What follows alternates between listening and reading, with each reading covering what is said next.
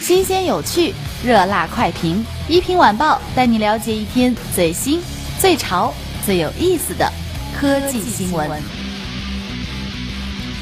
苹果一早发布了今年的第二季度财报，具体数据一品就不说了。反正数据显示，这是苹果营收自2003年以来的首次同比下滑，iPhone 销量也遭遇了史上首次的同比下滑，几乎可以说这是十三年来苹果最糟糕的财报了。然而，库克并没有气馁，反而很高兴地表示，iPhone SE 需求可强劲了，根本供不应求。而 Apple Pay 也在扩张，已经进入了中国和新加坡市场。Apple Watch 也达到了我们的季度预期。整体来看，我们的业务很健康，很强劲。嗯，真的，乐观是件好事儿，一品要向库克学习呀。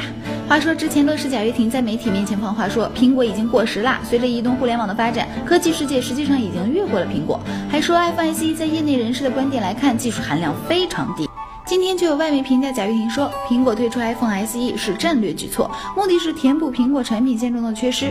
而且想想也知道，iPhone SE 实际上就是一部 iPhone 6s，它的技术水平不低。贾跃亭这么说就是个笑话嘛？嗯，其实一平纳闷的是，华为要说这话我可能还信，薯片什么时候也算得上是业内人士啦？我们再来看看手机界的元老诺基亚吧。自打2014年诺基亚离开手机市场之后，到现在也没在手机领域正式回归。虽然之前有各种诺基亚将推出新机的传闻，但也都不怎么靠谱呢。不过现在据外媒报道，诺基亚已经找到了下一个发展领域，但不是手机，而是智能穿戴。是这样的，诺基亚以1.91亿美元收购了法国一家从事数字健康领域的厂商。该公司旗下有智能手表、运动手环、睡眠监测器、恒温器和体重秤等等这一系列产品。诺基亚 CEO 拉基夫苏里也表示，诺基亚对数字健康非常感兴趣，并会采取具体行动进入数字健康市场。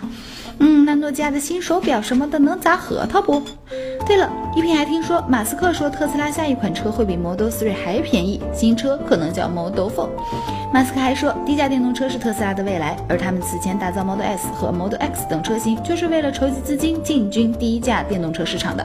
我们的目标是让超过半数的人都能买得起。嗯，然而以一平现在的收入来说，太伤心了。不过今天看到的另一条新闻让一平更伤心，必须跟大家悲伤起分享。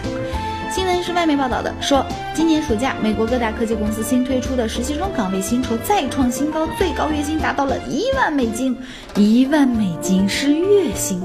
比如说，月后积分照片分享应用向实习生提供了一万美金的月薪，外加一点五千美金的房屋补助；图片分享类社交网站落后一点，实习生月薪达到九千美金，另外有一千美金的搬迁预算，以及每月三千的房屋补助。Twitter 则提供八点四千美金的月薪，外加六千美金的福利。唉，不说了，今天的晚报就到这儿吧，千万别问我为什么。我们明天再见。欢迎下载凤凰 FM 手机客户端，也要多多关注凤凰科技。拜拜。